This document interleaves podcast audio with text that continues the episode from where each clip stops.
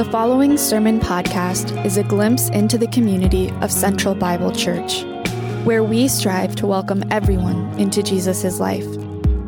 We hope that you can join us for this Sunday service as we gather together seeking to live in and for Christ.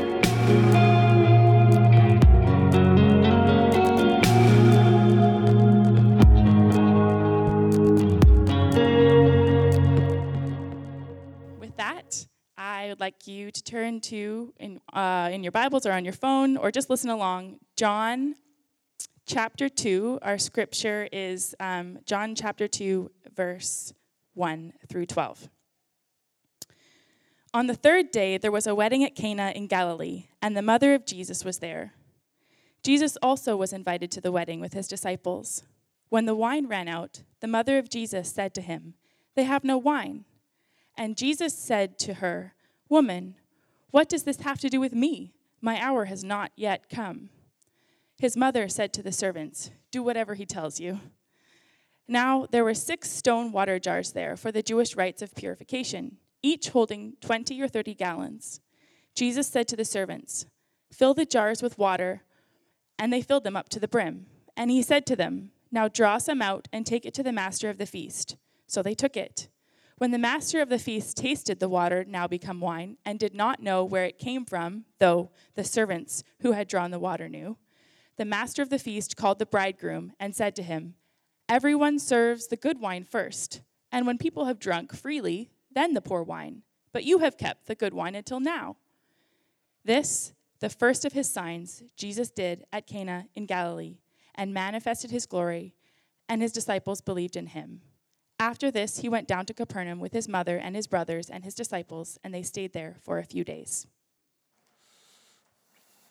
Thanks, Abby. Good morning, church. It's good to be with you. Happy New Year. Happy 2020. Man, 2020.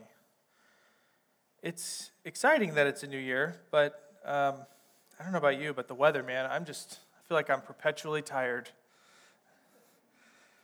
It is the January blues. Thank you, Portland. Um, well, this morning we're going to continue uh, in our series in John's Gospel. You're welcome, Lori Schmidt, wherever you are. I thought you'd be happy about that. um, this morning, um, we're going to continue on in John's Gospel. We spent the fall in John's Gospel looking at just chapter 1 focusing on the different titles that John attributes to Jesus, um, specifically titles like Messiah, Son of Man, uh, King of Israel, Lamb of God, God incarnate, and so on. Um, remember, John's aim in writing this account of Jesus' life is to continually get us to ask the question who do you think Jesus really is? Who do you say Jesus is. He's constantly pushing us to see Jesus not as we want him to be, but as he actually is, right? Remember John chapter 20, the end of the book, John sort of gives us the, the summary hey, this is what this whole book, this account of Jesus' life, this gospel, this is what it's been about. He says in John 20, Therefore, many other signs Jesus also performed in the presence of the disciples, which are not written in this book which is funny because, right, what's the next book in the Bible after John? Acts. What are the Acts, right? They're the, the signs of God's Spirit come down and the miracles and the work of the early church. Therefore, many other signs Jesus also performed in the presence of the disciples, which are not written in this book, but these have been written, so the ones that you just read, so that you may believe that Jesus is the Christ, the Son of God and that believing, by believing, you may have life in his name.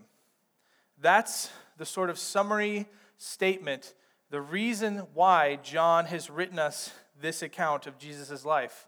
And so now we move into this next section of his gospel, which is really chapters 2 through 12, about 10 chapters straight. And, and we call this section the book of signs. The book of signs. Um, there's two sides to the miracles of Jesus. uh, there's this, this side of Jesus' miracles that the synoptic gospels, which are just the other three gospels, so Matthew, Mark, and Luke, they talk about Jesus' miracles, um, and when they do, they focus particularly on the power of the miracle itself. Think about Jesus calming the storm, right? It's this incredible moment. There's this power and authority that Jesus displays over nature, right? It's the miracle itself is the power. Um, the Greek word that they use for miracle there is dynamias, which means powers or mighty works.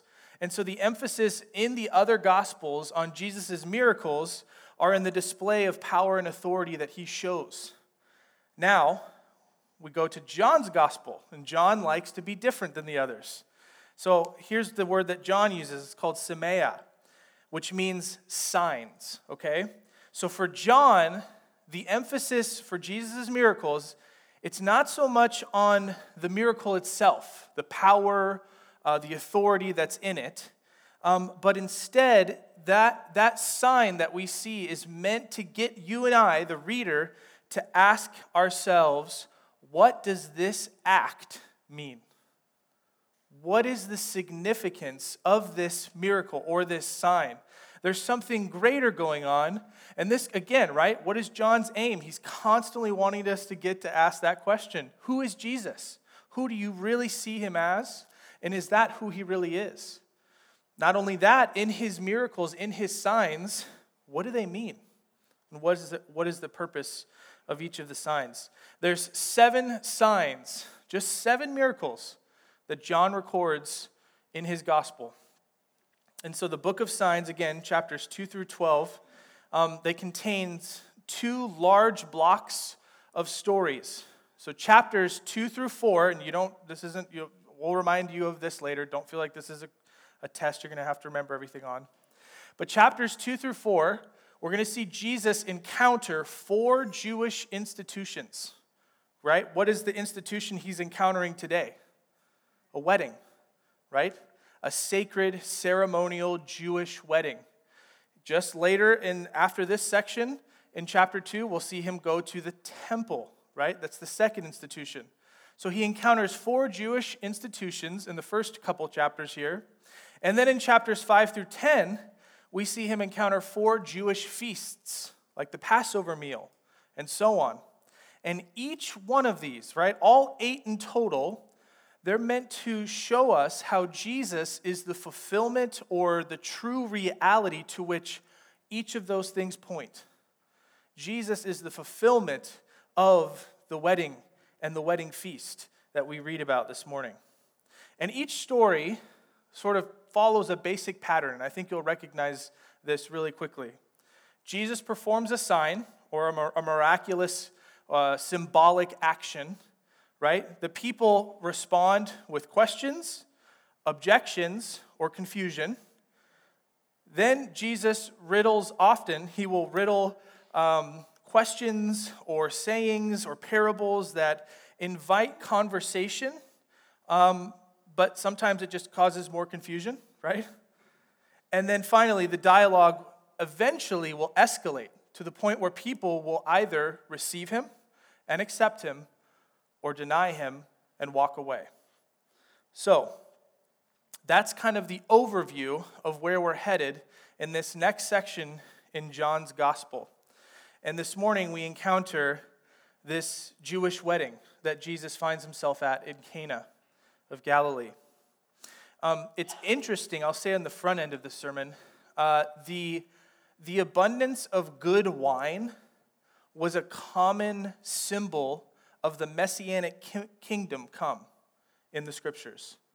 Um, if you look at Genesis 49, I'll read it really quickly, verses 10 and 11. It says, The scepter shall not depart from Judah, nor the ruler's staff from between his feet. So it's talking about the coming kingdom of God. What will it be like when the Messiah comes and he reigns? Until tribute comes to him, and to him shall be the obedience of the peoples, binding his foil to the vine and his donkey's colt to the choice vine. Right? What is the vine? The vine is where grapes are grown. And what do grapes make? Wine. He has washed his garments in wine. There's so much wine that this Messiah, right, there's such an abundance that he washes his clothes in the wine. That seems kind of strange. Or Isaiah 25 says, On this mountain the Lord of hosts will make for all peoples a feast of rich food, a feast of well aged wine, of rich food full of marrow, of aged wine well refined. And he will swallow up on this mountain the covering that is cast over all peoples, the veil that is spread over all nations. He will swallow up death forever, and the Lord God will wipe away tears from all faces. This is what the coming kingdom will be like. And the wine that we see in these messianic, sort of prophetic passages throughout the scriptures is meant to show us that there's this abundance, this lavish, incredible abundance. There's no scarcity in the kingdom of God in the Messiah's reign.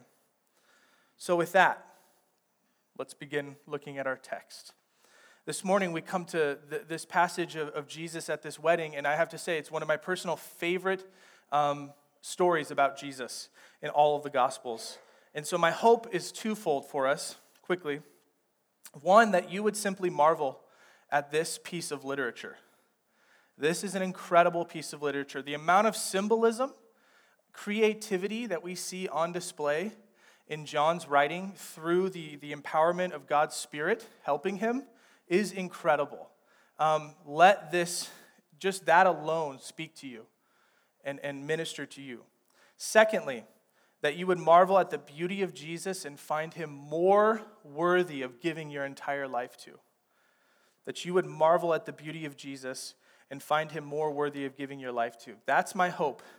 Um, as, as with most sermons, it's difficult to cover everything that's in this passage that you I could say. Um, and so we'll peel back some layers, but yes, I probably won't say everything that you've heard about it. Um, that's okay. You'll thank me in an hour when you want to eat lunch. All right. So to begin, I want to ask you a question. What's the first thing that comes into your mind when you think about why Jesus came to earth? answer that question just real quickly in your head. What's the first thing that comes into your mind when I ask this question? Why did Jesus come? Asked a little bit differently, what was the primary characteristic of Jesus that he came to bring to you? Justice, mercy, uh, wrath, salvation, forgiveness, grace, good vibes. What was it? What is it? Hold that in the back of your mind. The mission statements of a company um, are similar to the first action that a king would have taken in Jesus' day. Let me explain what I mean by that. Um, uh, what is a mission statement, right? It sums up what a company is all about. And we see them all the time. They've gotten shorter and shorter because we have a harder and harder time remembering anything because we take in so much information. Snickers, what's their missions or what's their sort of slogan? Hungry, satisfied, something like that. Subway's was eat fresh, right? Some of them are a little bit longer. When I worked at Starbucks, um, it was to inspire and nurture the human spirit one cup, one person, and one neighborhood at a time.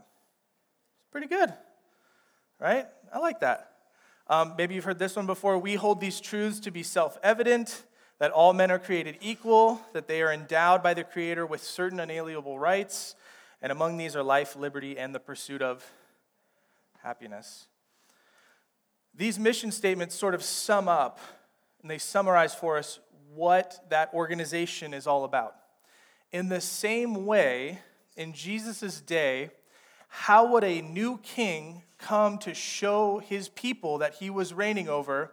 How would he come to show them what his reign and his rule would be like? The first major action, the, the first major decision or kingly action that that king would do or make, right, was sort of his mission statement. So if you had a king who wanted to show that he would be dominant and authoritative, he would probably go to war. And that first move would show his people what kind of king he would be. A more benevolent king would maybe focus on the crops and the harvests and blessing the people abundantly. But the first action that the king made or move that he did showed the people okay, this is what we should expect from this ruler.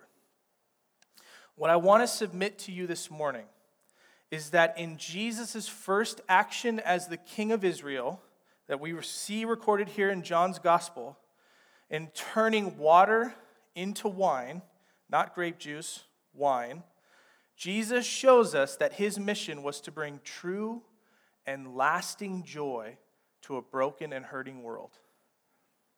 His primary mission was to bring true and lasting joy to a broken and hurting world. That is the primary quality of what he came to do to bring his people true joy that never runs out, that never ends, that never fails. It just gets better and better and better. And better doesn't always mean easier, but it does mean better. So, was that the first thing that came into your mind when I asked that question? Jesus came primarily to bring us joy. It's not usually what I think of. Read with me verses 1 through 4, 5. On the third day, there was a wedding at Cana in Galilee, and the mother of Jesus was there. For some reason, John never names her specifically, uh, explicitly in his gospel, Mary. Jesus also was invited to the wedding with his disciples. When the wine ran out, the mother of Jesus said to him, They have no wine. And Jesus said to her, Woman, what does this have to do with me? My hour has not yet come. His mother said to the servants, Do whatever he tells you. Man, what a weird interaction. Um, we'll get to it in just a second. But first off, I want you to recognize that through this first sign, John introduces Jesus as a person who shared in the joyful friendliness of a wedding feast. And that's just really interesting, right? There, there's so much simplicity to this sign or this miracle, right? He turned water into wine. But John is saying, don't miss it. He's saying way more than just that, right? He, he's not, John is so intentional about the, the order in which he tells things and he communicates to us. This is a big deal that this is the first thing we see Jesus go and do after he kind of recruits his disciples. He sits at a wedding. The wedding feast was an accepted symbol in the kingdom of God, it's an accepted symbol of God's reign, of his goodness, of his joy. So you have to think, in contrast to, to John the Baptist and his followers, who were like these self denying, ascetic followers of John the Baptist, we're not going to do anything fun, right? We're just going to deny all the pleasures that are before us to follow God. And here comes Jesus, probably with a bunch of John's disciples who are now following Jesus, showing them no, the true path to Yahweh, to life, is joy. And I have actually come to bring you that joy. Mark 2:18 through 20 says, "Now John's disciples and the Pharisees were fasting. Some people came and asked Jesus, "How is it that John's disciples and the disciples of the Pharisees are fasting but yours are not?" Jesus answered, "How can the guests of the bridegroom fast while he's with them?" They cannot so long as they have him with them.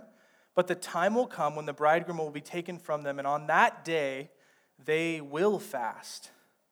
Right? So, so John the Baptist, or John sort of attributes Jesus, likens him and his disciples to this, this marriage feast. And that's what we see in that passage there in Mark 2. And he also likens the kingdom of God to a marriage banquet, which is really interesting. Matthew 22 says that Jesus spoke to them again in parable, saying, The kingdom of heaven is like a king who prepared a wedding banquet for his son.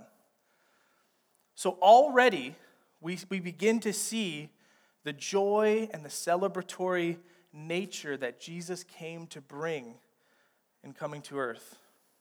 Now, there's this, this interesting pattern that, that begins here with the first sign, and it carries through the rest of John's gospel. Jesus is petitioned by his mother, right, to perform a miracle, um, this miraculous work. He seems to refuse, um, but then he proceeds to do it. What? Like, what's going on? Why, why is this happening? He does it with, um, you could say he does it with Satan when he's tempted in the desert, turn these stones into bread, right? He doesn't do it, but when the 5,000 are hungry in the desert, does he multiply bread? He does. Um, we see it also, let's see, what else? Uh, in John 4, right, Jesus seems to refuse the request of the, the royal official whose son is sick, right? And, and he kind of leaves thinking that Jesus isn't going to do anything, but he comes home to find his son is, who was just nearly on his deathbed, is healthy and whole. Um, but he seemed to refuse initially. The Syrophoenician woman's daughter does the same thing with her, where it seems that he says no to her, but then she's healed. And again, here, we see Jesus meet Mary's request, kind of seeming not into it, and yet he does it. So, what's with the pattern? Um, a commentator, Lesslie Newbigin, he says this. I think it's helpful. He says, Jesus will not become the instrument of any purpose except for that of his Father. But in sovereign independence in his own time and his own way, he will give signs which his disciples will recognize and which will enable them to believe. They will not find their petitions immediately granted, but as they go humbly and believingly along the path of obedience, they are again and again surprised by joy.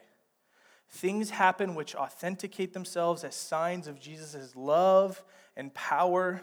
They have his signature, they manifest his glory.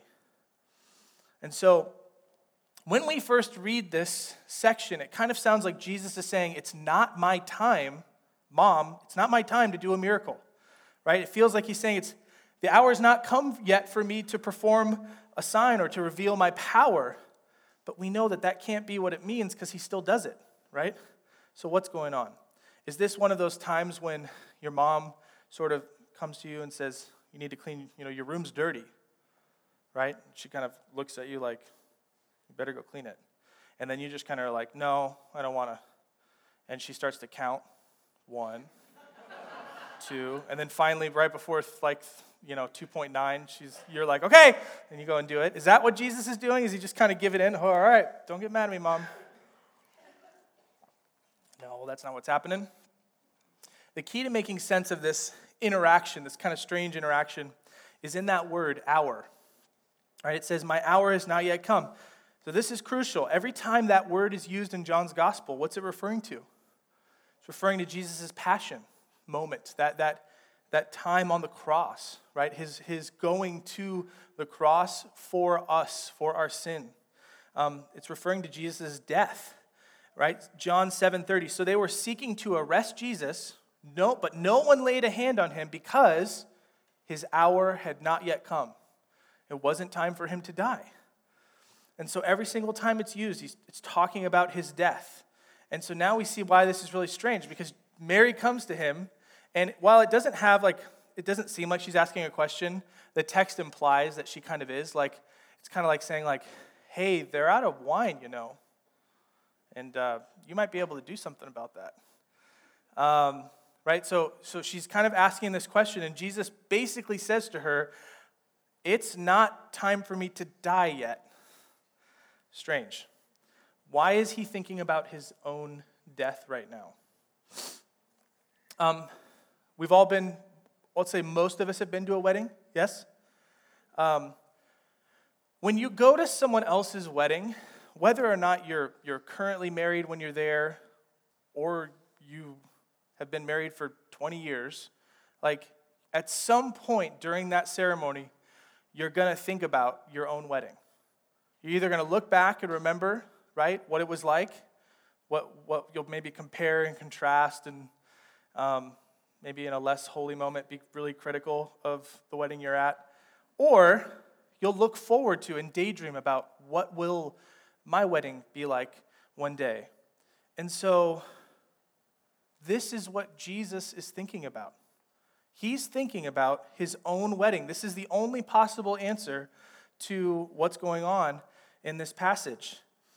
He's thinking about the moment that he gets to sit down with his bride and taste the sweet wine at his wedding. Um, and he's thinking about what it's going to take for that day to happen. He's thinking about what it's going to cost him for that wedding day to take place. We are his bride, the church. And for us to be made good and righteous and pure and holy, Jesus knows as he sits in this celebratory setting, joy all around him, he sits there thinking about, re- realizing, remembering, knowing, I will have to die in order for the wedding to take place. That's what he's thinking about. He recognizes the tremendous cost it will take for his wedding to take place, for his bride to make that walk. Okay, so notice that Mary immediately submits her will to Jesus's, right? What does she say? Do whatever he tells you. He doesn't say, I'm going to do anything, but she just, she trusts, right? She trusts. Despite Jesus seeming to ignore her, she expectantly waits with faith for God to move. She trusts Jesus' will, and she knows that he's worth trusting because the will of Jesus rests in the will of the Father. And therefore, do whatever he says. Consider for a moment, then, Jesus' tenacity for doing the Father's will before anyone or anything else. He's so committed to obeying the Father that it's all he can think about in this moment, right? Why? Because Jesus knows that the only path to truly living and thriving is for the, the will of God to take place in his life. The mission of Jesus, right, to seek and save a rebellious and broken people is the will of our loving Father in heaven. And what we will see time and time again throughout the Gospel of John is is Jesus trusting and choosing to obey his Father first and foremost, particularly when he's requested to do something miraculous. Right? He'll, he'll say, My hour's not yet come, or it'll say, It's not time yet, because Jesus is so ridiculously committed to seeing the will of the Father take place. He knows that it's what's best for him, even though it means death for him. He knows it's what's best for us and what's best for the world. I wonder what is one thing in your life that would be different if you borrowed some of Jesus' courage that we see here in this passage to obey the Father? What's something that would be different if your will were willing to, if you were willing to submit and lay down your preferences in that area of your life to the Father's will, trusting that He brings joy, that it is good for you, what would change in your life? What relationship would be different? Um, what area of your life would be different? What voices are you listening to that need to be laid before the Father, before His voice, allowing that to determine where your joy comes from and what you do? Okay, verse 6. Now, there were six stone water jars there for the Jewish rites of purification, each holding 20 or 30 gallons, just a little bit of water. Jesus said to the servants, Fill the jars with water. And they filled them up to the brim. And he said to them, Now draw some out and take it to the master of the feast. So they took it. When the master of the feast tasted the water now become wine, and did not know where it came from, though the servants who had drawn the water knew. The master of the feast called the bridegroom and said to him, Everyone serves the good wine first, and when people have drunk freely, the poor wine. But you have kept the good wine until now. This, the first of his signs, Jesus did at Cana in Galilee and manifested his glory, and his disciples believed in him. Pretty interesting. So, remember, we're looking at a scene from a Jewish, a Jewish institution, right? A, a wedding celebration. This means that this event or this ceremony, which, by the way, how long was a Jewish wedding? Was it like four hours like ours? Yeah, it was like days long. They knew how to party, they knew how to celebrate. Right? So, this wedding would have taken place under the commands of the Torah, of the law. So, the six stone uh, purification jars were proof of this fact. Each jar, right, says it held 20 to 30 gallons of water. They were used as rites of purification. So, the guests um, and the people in the wedding, right, were cleaned and were made clean um, as they attended the ceremony. Um, and this is because Israel was to be a nation that was consecrated for the Lord, was made pure and holy for God, even though they lived in a broken, uh, dirty world. Um, so now we begin to see a little bit more the significance of Jesus' first sign, this miracle. Um, it's interesting because the act of purification, right, the act of needing to be cleaned isn't exactly an exciting thing. Um, it, it reminds us that we're dirty, right? So it's not necessarily a positive action per se. Um, the act of purification was both a gift of God's mercy to his people, but it was also a sobering reminder of their brokenness. And so it's interesting that Jesus turns this purification water into wine. And there's several meanings we can get from this text. Right? First and, and most plainly is just that water became wine. Cool. Secondly, what was meant to be used to clean the outside, the exterior body, or the visible person, was now a symbol of the cleaning of the interior heart, or the invisible. Interesting. Third, the purification water reminds us of our need to be made clean.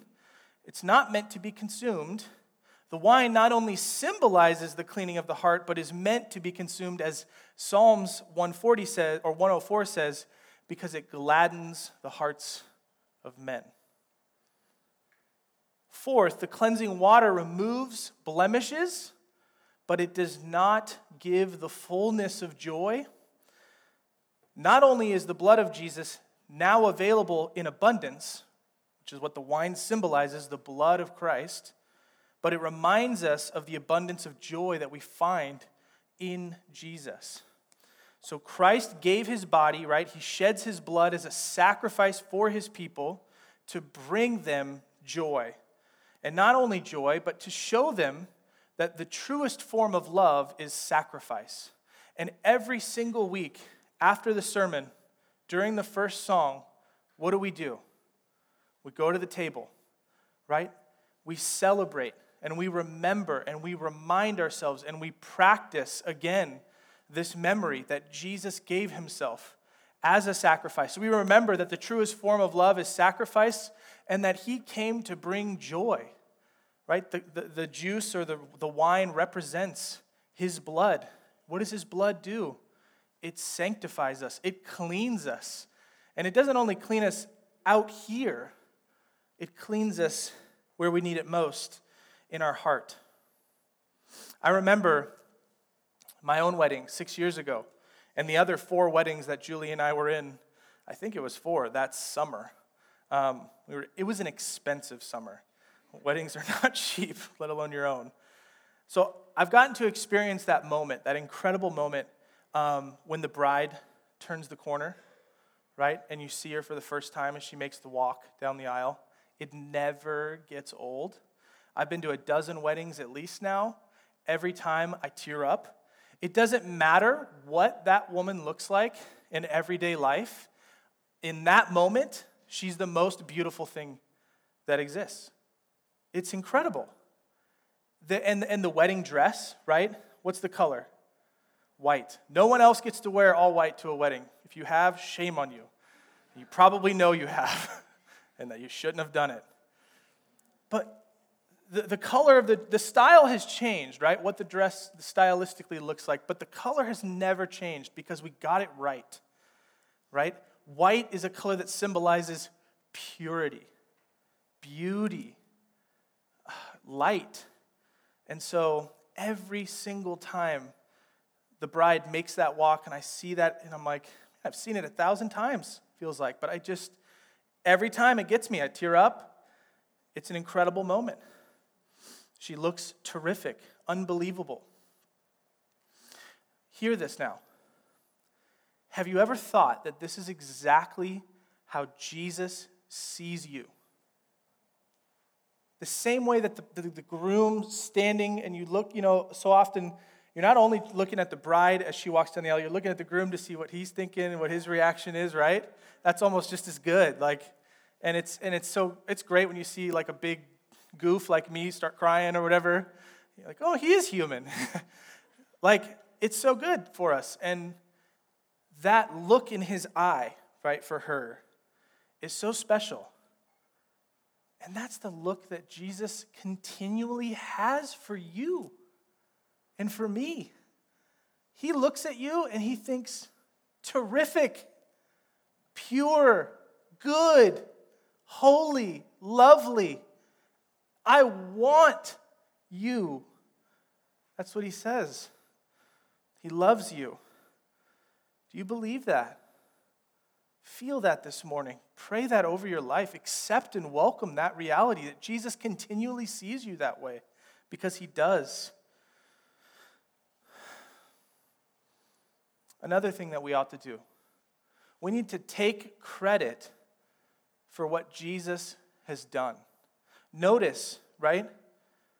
The bridegroom. What happens? The master of the feast is there and he realizes, whoa, normally people put out the good stuff towards the beginning of the week, right? Because it's eventually expensive, it's going to run out. And then as people have drunk and are feeling it a little bit, then you put out the more choice or the less choice wine, the, the, the, the cheap stuff.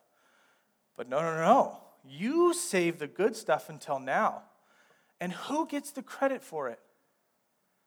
Jesus? The bridegroom, the guy who's responsible for the wedding, making sure that everything's going according to plan, that there's enough he gets all the credit for what Jesus did. No credit goes to Jesus. The only ones who knew were those who filled the jars with water and Mary. Take credit for what Jesus has done. That's what it means to be a Christian. It means taking credit for what Jesus has done, counting his righteousness, his goodness, his holiness as your own. That's why we can trust. When I say that Jesus looks at you the same way that a groom looks at his bride, he sees you and he wants you and he sees you as beautiful and good and holy. You can trust that's true because Jesus gave himself as a sacrifice for you and literally through his blood purified and cleansed you so that we can say, No, I, am not good, but when the Father looks at me, I point to Jesus. And the Father says, Good enough, more than good enough, perfect, righteous, holy. Think about this. Tim Keller is a pastor in New York City. I remember I heard him preach on this passage years and years and years ago. I never forget this, this line that he had in there. Maybe in 50 years I'll think of something this good. He said, Think about this, friends. Jesus Christ sat amidst all the joy, all the celebration of that wedding, that day at, right, at the wedding in Cana. He sat amidst all the joy and the celebration, sipping the cup of sorrow. What was he thinking about? His death, his own wedding, and what it would cost. And he did that so that you and I can sit amidst the pain and the suffering and the brokenness of this world, sipping the cup of sorrow? No, the cup of joy. The cup that's reminding us that there's the best is yet to come. It's not, right? The good wine, it was saved until now. Wasn't used up at the beginning. Like it just keeps getting better in this story, Jesus is surrounded by all kinds of joy, all kinds of celebration, thinking about his death. and the cost that it would bring to him in his own life. And he sat there and he, and he knows, right, as he's thinking about what it's going to cost to get us at his wedding, he knows our blemishes and our failures and our rebellion. And he does that, and he sits in that pain, right? Pain that the grief that he felt literally caused him to sweat blood. Talk about stress.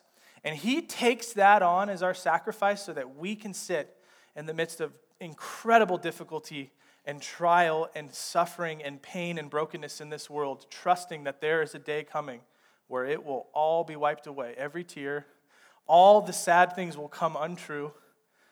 God will make things right. And I want to end real quick on verse 10.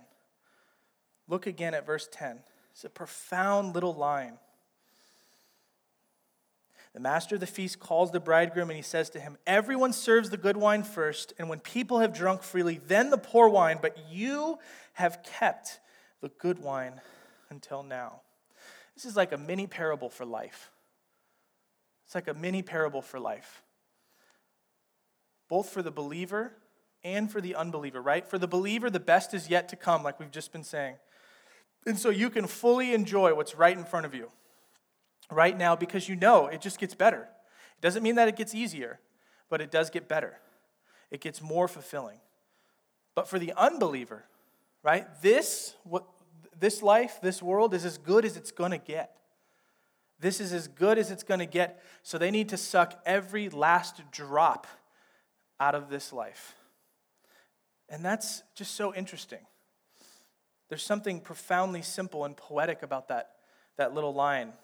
They thought they had the good wine already, but the best was yet to come. Um, last night, Julie and I were watching this documentary. If you're interested in what the title is, I'll share with you after, but um, it's, it's really heavy, and so I'd rather not say up front. But um, it shows the extremes of unfettered capitalism and materialism.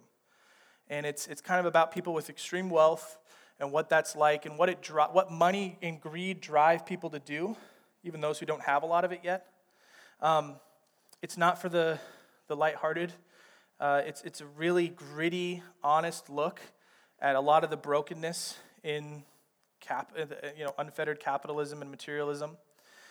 And um, I, there's this woman who talks about her need to fix her exterior, right, her look. She had a kid, she's got loose skin on her tummy, she's not happy with just overall her appearance.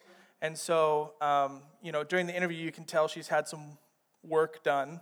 And she talks about sort of that experience of taking out a bunch of debt on a credit card, flying to Brazil because it's cheaper there to get a bunch of plastic surgery, augmentation, this and that, everywhere. Um, and then it cuts to her again, and she's talking about her daughter, her 12 year old daughter, and how she was just so bewildered and in tears. She starts to say, My daughter carved, like with a knife, the word dead into her forehead. Right? You're dead to me, is what she wanted to communicate. And she says, This woman, this, got all this plastic surgery done, right? In such irony, she says, I can't believe that she would do that to God's creation. What? I can't believe she'd do that. It's so wrong to do that to your body. Like, how, how are you missing it so much? Like, something so. My point is this there's so much pain and difficulty in this life, and so much of it is self inflicted, right? So much of it is self inflicted. The, the, the, the documentary, it just it shows that the pursuit of money and of greed and of stuff is constantly trying to fill a void in here with experiences out here. You're trying to change this exterior look, this perception that people have of you, this, this ideal you're trying to attain. And so often, our joy is taken from us because we, we sort of self inflict. It's like violence we do to ourselves when we, when we think money and success and reputation will bring us joy because it never does. It never does. And I want to declare this morning that Jesus came to bring life and life to the full, and he does care about your joy. So many of us forget that God even wants us to be happy or to be filled with joy. And that's what so many of us lose. We, we get convinced, and, and this documentary is literally living proof of story after story after story hedge fund owner, CEO, strip club owner, like porn uh, actress, like you name it. There's just story after story of people saying, yeah, basically the story they're giving us is, I don't think that God wants me to be happy, and so I'm going to do what I want to do. And that is a lie. Jesus came to bring joy, to bring happiness to us. And true joy that never fades, it lasts forever. They thought that they had the good wine already, but the best was yet to come. Remember, the first act of a king, right? Jesus here, turning water into wine, shows us that his mission was to bring true and lasting joy. That's what he's about. This is the primary quality of what he came to do. May this become the defining characteristic or marker of what we think of when we consider why Jesus came. He sees us as his bride, holy, righteous, justified, because we get to take the credit for what he did. And he far exceeds our expectations. Would you pray with me? Jesus, um, I just, I submit, Lord, that I often forget or willingly in rebellion at times choose not to trust that you are for my joy. I suspect I'm not alone. God, we want to be people of peace, people of love, and people who are marked by joy. The reality is that the church should be the most celebratory group of people in the entire city, let alone the world. Like Central Bible should, should know how to throw the best parties, have the most fun, laugh, smile, know how to suffer well, not losing hope. But God, we lose, we lose sight of it. We, we, we forget that you are for our joy. And what you have for us is better than what we have for us. And so, Jesus, I just ask that you would help us this week, these coming days, to be more mindful of why you came, to be more aware of the joy that comes through your blood. There is enough, there is more than enough. Would you help us, Jesus, to believe that you far exceed our expectations?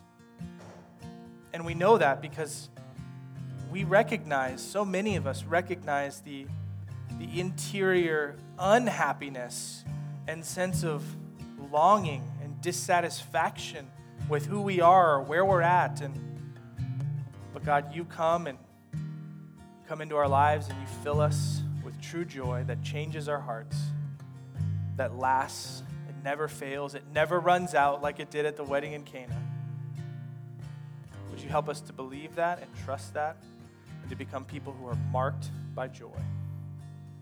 We love you. Thank you. In your name, amen.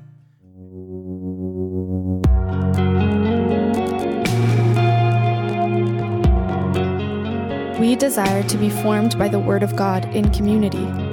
If you have questions about this week's sermon, we would love to hear from you. For more information about our church, please visit centralbible.church.